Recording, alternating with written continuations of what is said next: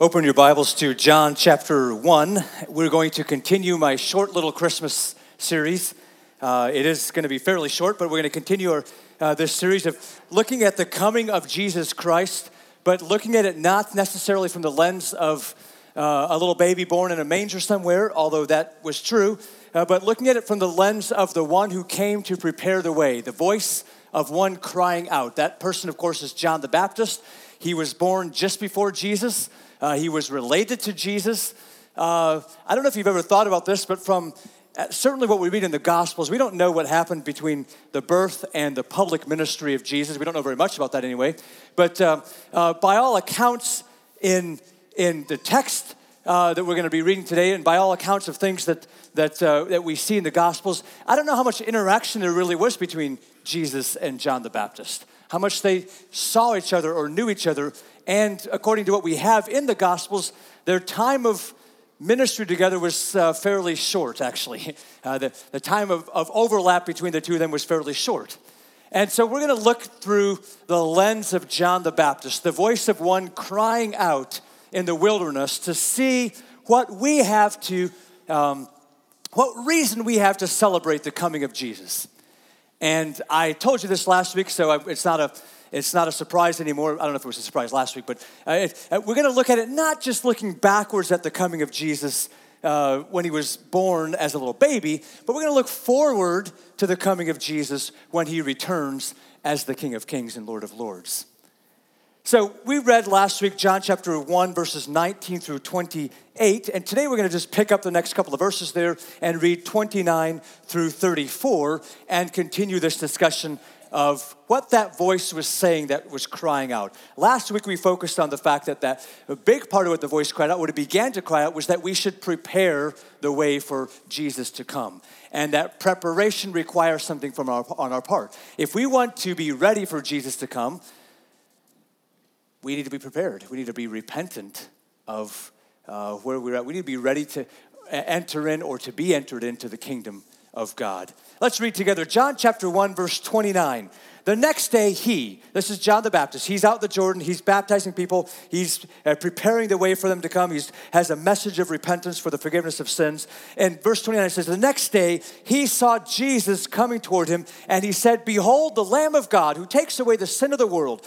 This is he of whom I said, After me comes a man who ranks before me, because he was before me. I myself did not know him, but for this purpose I came baptizing with water that he might be revealed to Israel. He was preparing the way for the revelation of Jesus. It says in verse 32 And John bore witness I saw the Spirit descending from heaven like a dove, and it remained on him. I myself did not know him. Second time he says it, by the way. I myself did not know him, but he who sent me, God, he who sent me to baptize with water, said to me, He on whom you see the Spirit descend and remain, this is he who baptizes with the Holy Spirit. And I have seen and have borne witness that this is the Son of God. Can I, can I tell you something? This will come through again through the message today, but can I tell you something? That we have, uh, uh, believe it or not, or you may not think of it this way, but we have a, a fairly important role to play as we celebrate Christmas again, we get all caught up in the preparations of it. You know, the, the we're getting ready for family get-togethers. We're buying presents. We're making sure everything's laid out straight. We want to have all the. We want. We're looking for. It is a good time of year. I, I love this time of year in terms of getting together with our families and and the time we spend together and just just the, the, the atmosphere that's here. But we have a fairly important task. We don't often associate Christmas with a task for us. But John makes it clear that as he came, that he was, well, the last verse I just read there, he says, I'll read it so I, so I get it right. He says, I have seen and I have borne witness that this is the Son of God. There's a, there's a task that remains for us, and we're going to tease this out of it this, this morning, but a task that remains for us that while we celebrate Christmas, we should be testifying to the fact that this is Jesus and he's the Son of God. That there's a reason. Otherwise, there's no reason for us to throw a big celebration. Right? Or am I wrong about that? Where are we at? Is the reason we're having big Christmas get togethers because we like getting presents or giving presents or we like being together with family. Those are good things, by the way. I'm not against giving or giving presents or being together with family. I love being together with my family. Is that the reason we have to celebrate a lot of stuff? Is that the, is that the reason why we should pull out all the stops and have a big, giant celebration? Y'all just kind of looking back at me. Is it? No. I have seen and have borne witness that this is the Son of God. And today, the focus for my message last week was on the, the, the, primary call of that voice crying out was that you should prepare the way for Jesus to come. You should make straight paths. You should bring down the high places. You should fill up the low places. You should straighten up the crooked places. You should even out the rough places. You should make it possible that you can find Jesus during Christmas. You should make it possible that, you, that Jesus can come to you and you can come to Jesus, uh, not just during Christmas, but certainly during Christmas time. Today, the overarching cry of the voice crying out is in verse uh, 29 when Jesus sees, uh, when John sees Jesus, let me get that right. When John sees Jesus coming and he says, It's an announcement Behold, look, it's the Lamb of God who takes away the sin of the world. In a nutshell, if I can tell you something, this should be the cry that echoes out of our celebrations of Christmas. Behold, it's the Lamb of God, and He takes away the sin of the world. I tell you this all the time, brothers and sisters. I hope you know this of me. I'm up here talking to you, but I'm sitting in the bench along with you. It's just as easy for me to enjoy my family get togethers, to have lots of good food, lots of good snacks, play lots of family games, enjoy all the company, have a little break from work, have a little break from school, have some good family times together. It's just as easy for me to coast through and say, then I really am appreciative of Christmas break because it just allows me to, you know, sit back and relax a little bit. I'm no different than you. The problem I have is if we're going to read the Bible and claim to live biblically, then there's got to be something more that we're about. There's got to be something more that Christmas is about. And here it is the voice of that one crying out. He cried out last week, prepare the way. But he's going to cry out this week, behold, it's Jesus. He's here. And this is where you can think of think of all the things you think of Christmas. Vision the scene that you think of Christmas. And you see Mary and Joseph arriving in Bethlehem. She's very pregnant and and they're trying to find a room and the and the city is bustling because the whole area is in an uproar because there's this census going on and they have to figure out where they're supposed to be. They have to take note of that. They, they, all this taxation stuff, there's all this stress just like we sometimes have holiday stress, right? There's all this stress and they're trying to find their way. There's no place for them to, to stay and finally they're tucked away in some, some stable. Some, uh, again, we see it as this clean, nice little, it looks really nice there, right? I don't think it looked anything, uh, not against, nothing against this, by the way. It didn't look anything like that. It was, it was where the animals stayed. Have you spent any time in a barn lately? Would you like to give birth to a baby there? No and Jesus is born, he's the king of the universe. We read this morning in our, in our Sunday school lesson that by him and through him and through him all things were made in the world, and he is born quietly on a night when no one finds out in a dark, stinky place. And the shepherds come and they kneel down and, and they're, they're not the cream of the crop, right? They come and they get to see Jesus being born. And we know the story of the Magi and who even knows why they're coming and what their own belief system is, but they see this star and they have this journey coming and they serve, honestly, they serve to frustrate the plans of Jesus. Uh, that's really, not really true, but, but, but to put him in danger, right? Because they go to Herod and they say, hey, where's this king? And he's like, king, I got to know about this guy because I want to kill him. And they go and they give their gifts, they go some other way. Jesus and his, and his wife have to flee to some other country. Like, think of these, th- all these things are laid out, and this is the birth of the king of the world. This is not what we would envision. This is not, but all those things are packaged together. And as we are, of course, just a, a few years later down the road, but as, as Jesus walks up that day to John the Baptist in the water baptizing, and John looks at him, he says, Look, everyone, Pay attention. This is him. This is him. It's the Lamb of God. He was a little baby. He was born in, in, in weakness. He was born in adverse conditions. He was hunted from very early on in his life. He was despised. Only the lowly found, I even found out he was being born. Here he is, the Lamb of God who came to take away the sin of the world. Stop for, please stop for a moment and marvel, and marvel at the simplicity and the, the stunning impossibility of paying for the entire the entirety of the sins of the whole world, every person that's ever lived never will live. And it happens, it gets started as a little baby is born. How can that be? How can that be? And yet, there's that voice crying out Look, he's here! He's here! Jesus is here! He's the Lamb of God, and he takes away your sin and my sin and the sin of every person who's ever lived and ever will live. Friends, we have so much to celebrate at Christmas time. Let's make sure we're celebrating the right things. We have so much to be grateful for. Let's make sure we're grateful for the right things. We have so much to herald and to announce and to cry out. Let's make sure we're heralding and announcing and crying out the right things. Behold, the Lamb of God who takes away the sin of the world. He's here.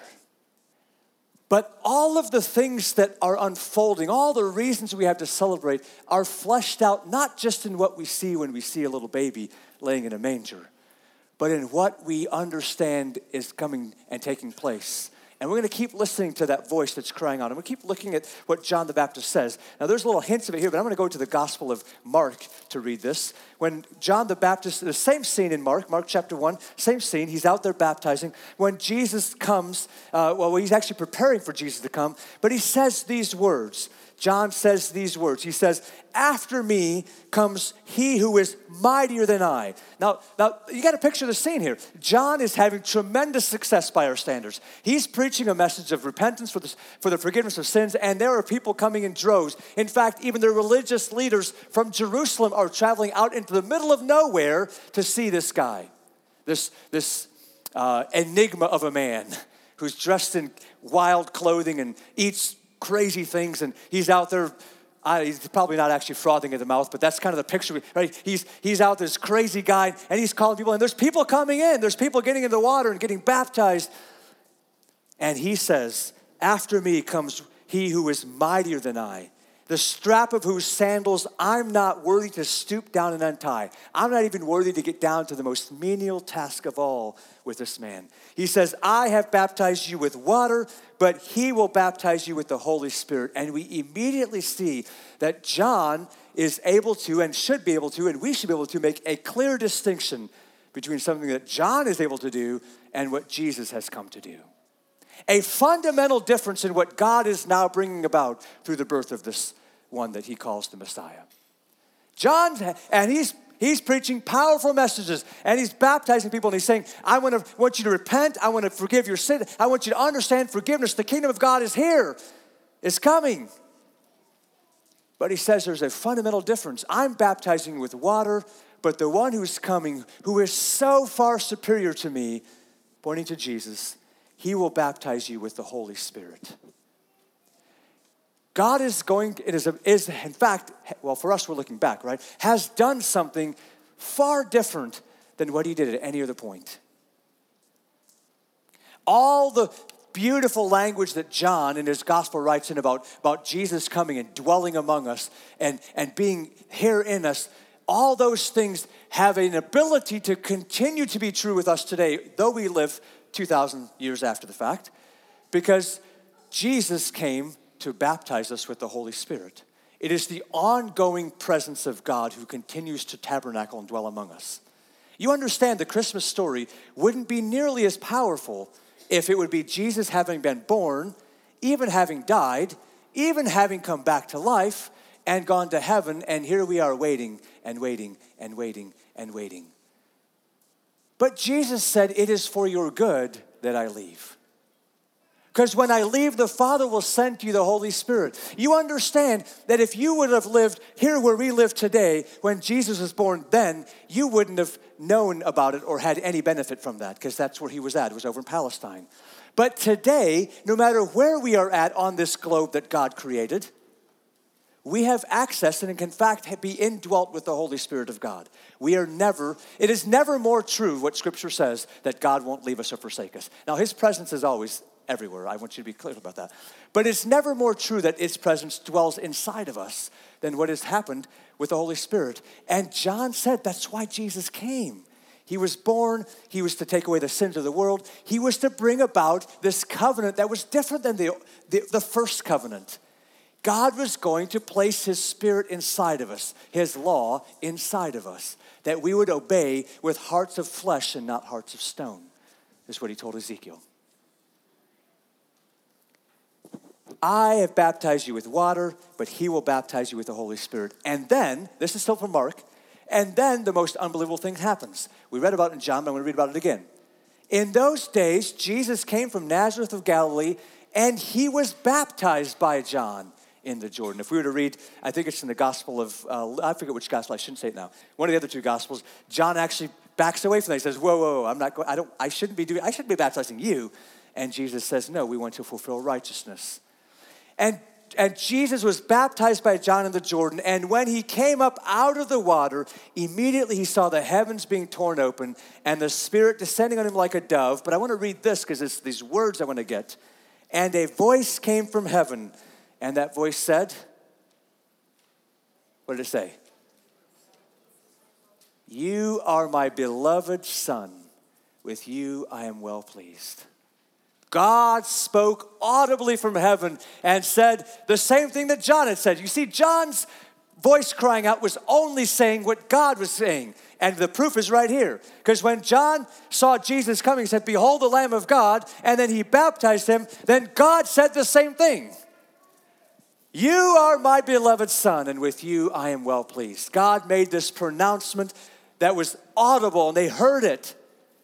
Jesus, you're my son. I'm pleased with you. What an, what an amazing scene as John the Baptist sees this unfold before him.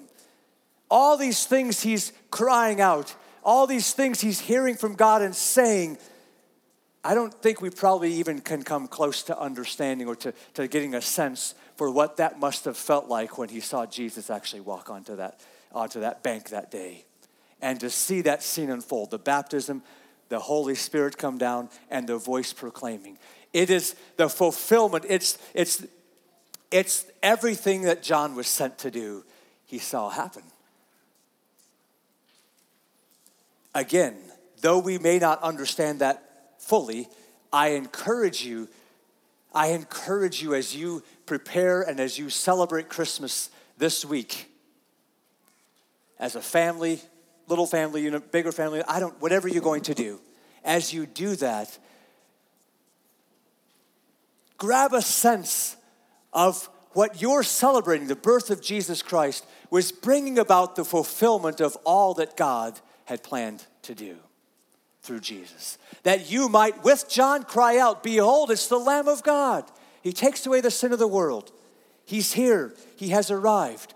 Now, we're on the subject of baptism and being baptized with water or the Holy Spirit. And I'm going to take this opportunity, it's maybe not typically part of a Christmas message, but take part of the, take advantage of this opportunity to read some words that Jesus himself would then say very shortly after this baptism. If you go back to John, where we began in John chapter 1, go back to there and actually go to uh, chapter 3 of John. This is the good news. This is the message that, that John the Baptist was opening the way for and that Jesus brought then. And I want to just read a little bit of that, uh, that he speaks with a guy named Nicodemus. You remember Nicodemus? He comes to him at night. This is John chapter 3. And he says, Rabbi, we know that you're a teacher. You come from God. No one can do the signs that you do unless God is with him. And then Jesus says some things to him. He's he's, he's connecting to what John the Baptist said was going to happen. You know, John, he's still, John, as he's preparing the way, he's saying he's going to baptize with, the Holy, with water, but he's going to baptize with the Holy Spirit, Jesus will. And I'm sure, I mean, I'm guessing people were like, what does that even mean? We take, some, we take for granted sometimes the knowledge that we have because we're on this side of things and reading the scriptures. They didn't know that. What does that even mean? What are you even talking about? He's going to baptize with the Holy Spirit. Well, Jesus begins to open that up and he begins to show us what it's going to look like to receive him. Jesus says this in chapter 3, uh, chapter 3 verse 3. He answered Nicodemus, Truly, truly, I say to you, unless one is born again, he cannot see the kingdom of God. Nicodemus said to him, How can a man be born when he is old? Can he enter a second time into his mother's womb and be born? And Jesus answered him, Truly, truly, I say to you, unless one is born of water and the Spirit. Now, he's going to bring the same thing in. Born of water and the Spirit, he cannot enter the kingdom of God. That which is born of flesh is flesh, and that which is born of spirit is spirit. Do not marvel that I said to you, you, you, said to you, you must be born again. The wind blows where it wishes, and you hear its sound, but you do not know where it comes from or where it goes. So it is with everyone who is born of the Spirit.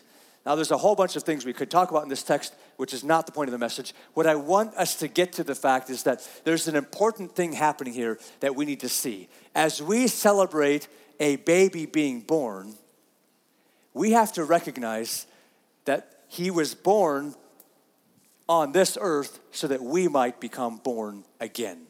We might become born again. If we're going to celebrate a birth, can I suggest you we celebrate uh, a, spiritual birth for us? That we aim towards having a second birth for everyone. It hinges upon that birth of Jesus Christ. It, it, it comes out of, it's made possible because of the birth of Jesus Christ. But according to what Jesus himself said, it is not going to do you and I a whole lot of good to celebrate his birth if we're not willing to recognize that we have to be born again. What is born of flesh, that's all of us right now. We're all living, alive, we're all breathing. What's born of flesh is of flesh, but flesh cannot inherit the kingdom of God, only spirit. We must be born again. We have to be born of water and of the spirit. We must have received that second, well, how do I say this?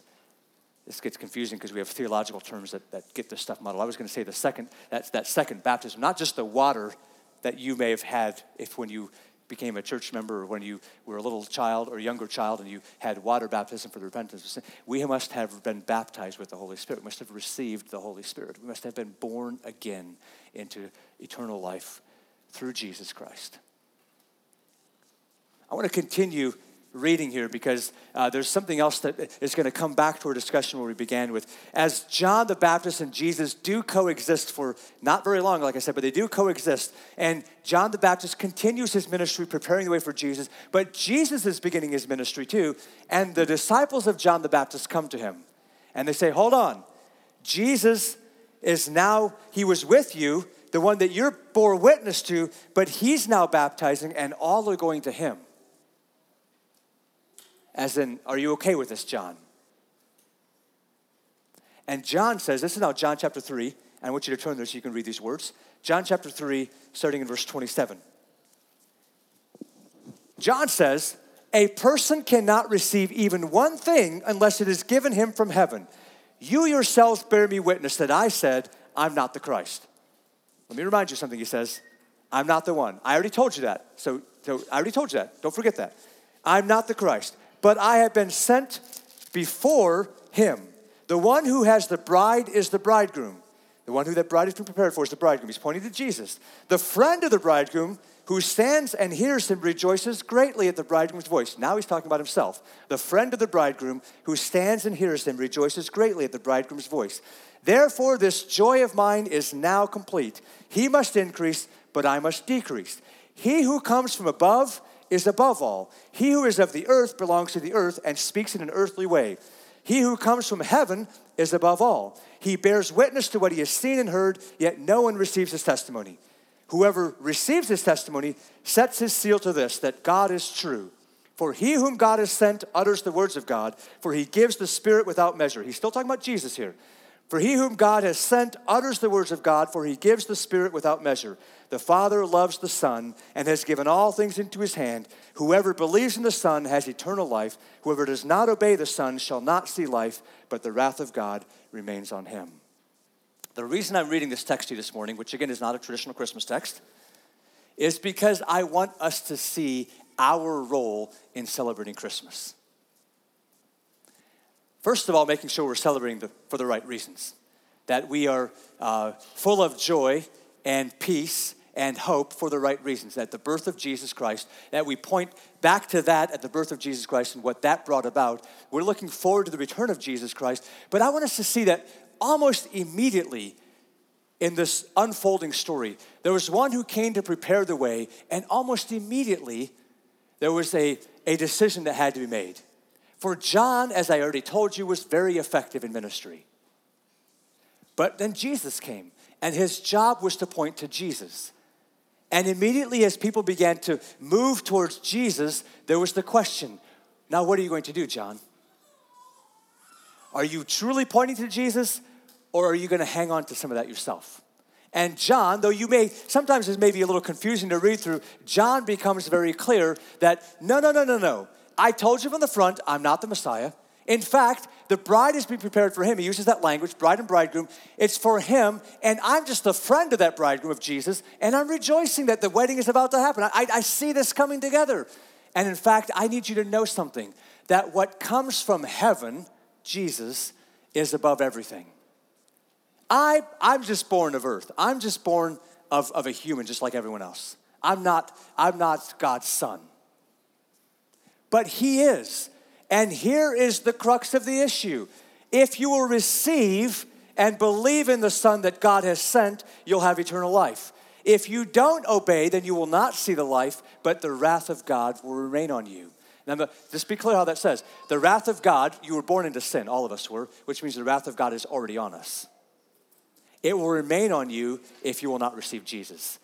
But the good news of the birth of Jesus Christ and the life of Jesus Christ and the death of Jesus Christ and the resurrection of Jesus Christ is that that wrath does not have to remain on us. But the clearest place he said it, I actually skipped over because he said it in verse, end of verse 29, verse 30.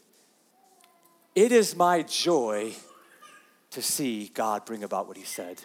And he, Jesus, must increase, I must decrease if we want to have any success at, at making any attempt at making our celebrations of the coming of Jesus Christ say anything about, behold, here's the Lamb of God, this has to be true for us. That we must decrease, Jesus must increase. Talk of Jesus, pointing to Jesus, awareness of Jesus, putting what Jesus did on display, uh, all of that must increase. All of what we're doing, what we are about, what we have put together, what we can do or know, or all that stuff must decrease.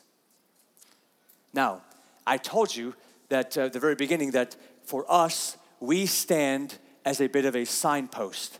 We're looking back, we're looking forward. We're not John the Baptist, but we play, in some sense, the role of John the Baptist in preparing the way of Jesus.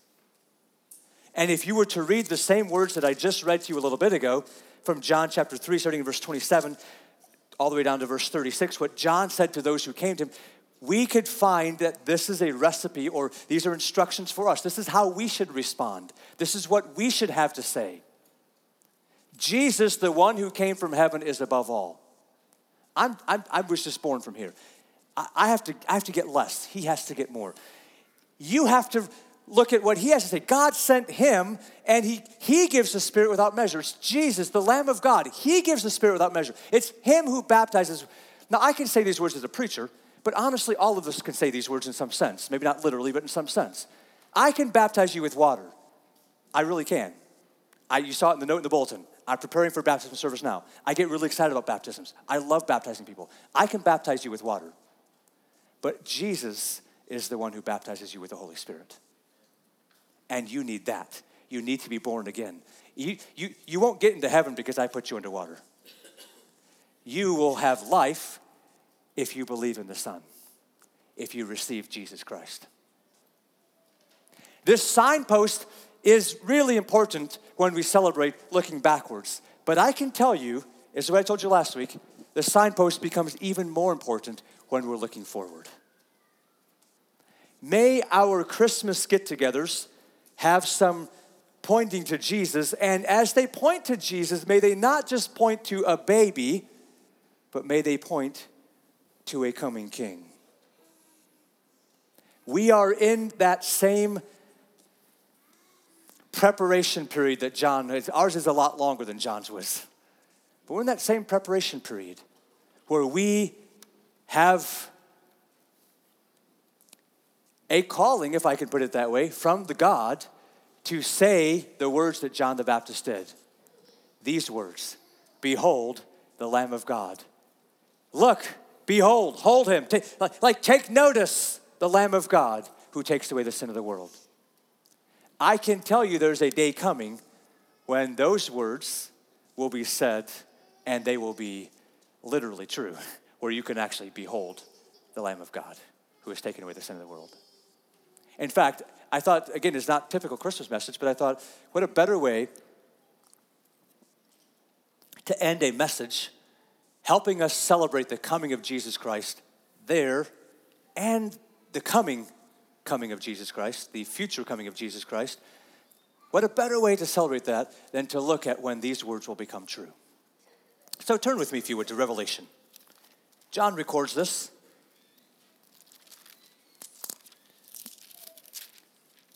Remember, John the Baptist recognized that he was there to help reveal Jesus to Israel. That word reveal, that's the word revelation.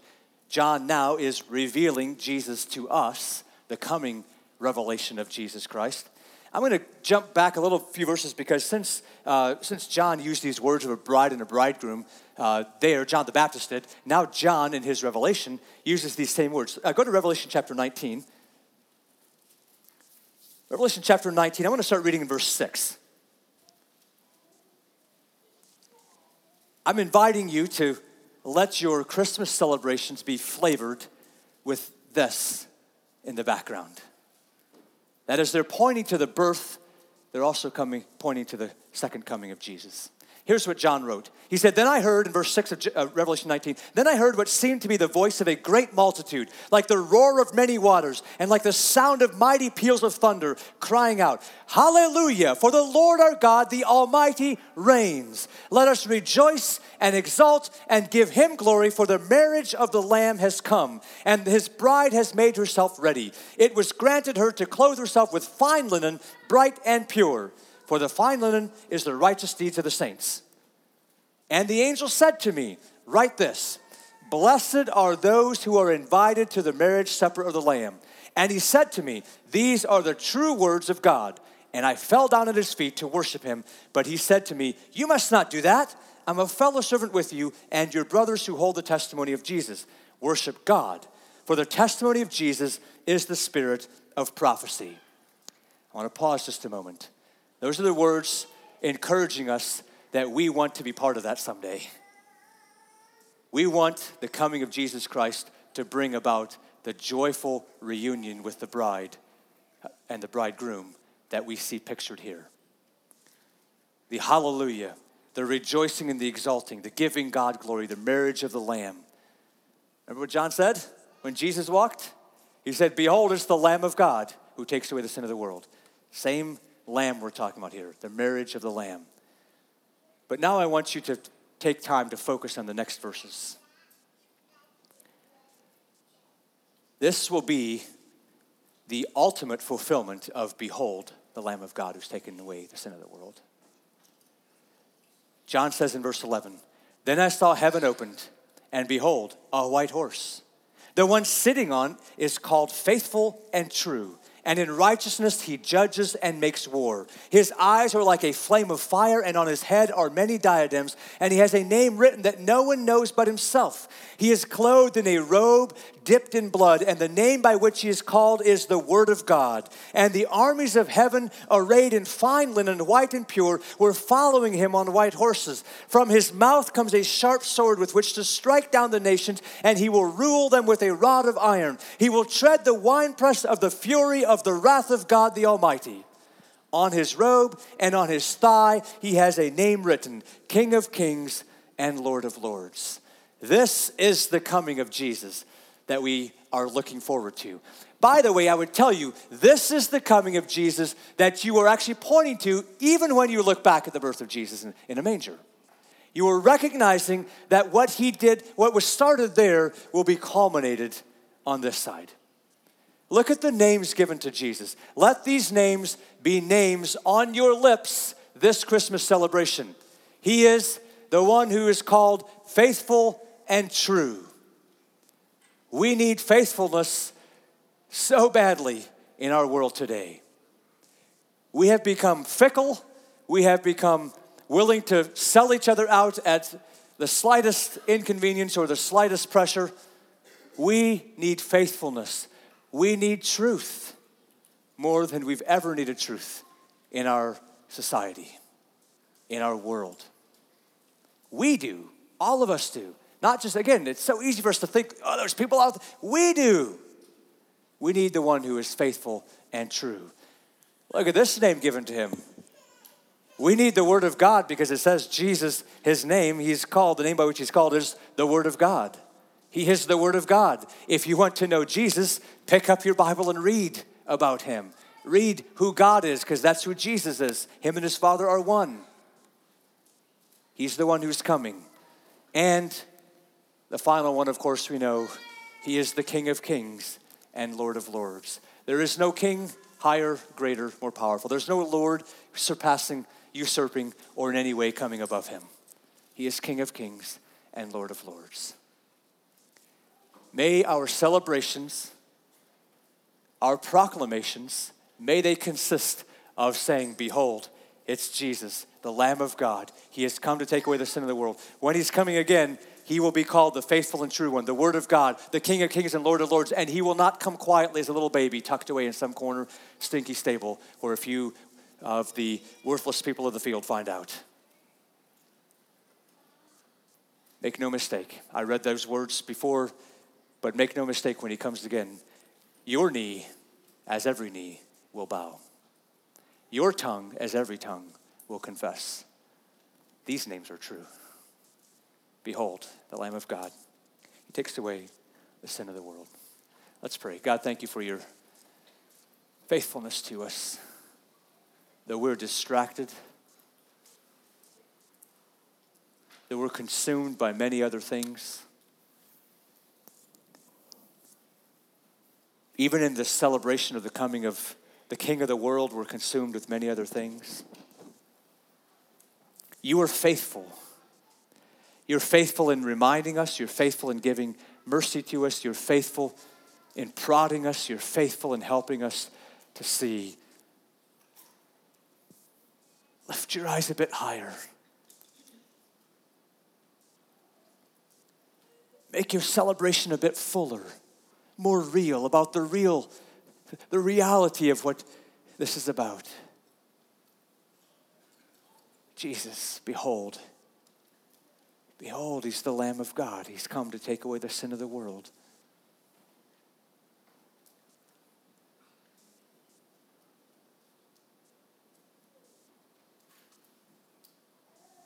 As we contemplate, and I hope we do, but as we contemplate this week, Father, the coming of a little baby wrapped in swaddling clothes, laying in a manger, being visited by ones we would never suspect would have come, but the ones we would have thought would know about the birth of the Messiah would, would know anyone around. As we contemplate that, may we be reminded, may we have this, this, this building urgency inside of us that we are looking at the one or thinking about or contemplating the Lamb of God who takes away the sin of the world, and we want to be the bride that has prepared herself so that when the Lamb comes again, we will be invited. We'll have an invitation to the marriage supper of the Lamb. That we will have prepared, repented, prepared the way so that when it becomes reality, which your word says so clearly will happen, when it comes becomes reality, we are ready and in fact we are rejoicing. We are the ones who can cry out sincerely, behold it's the lamb of God. He's taken away the sin of the world and now we shall forever be with him. Thank you, faithful and true one. Jesus. Thank you, Word of God. Jesus. Thank you, King of Kings and Lord of Lords. Jesus.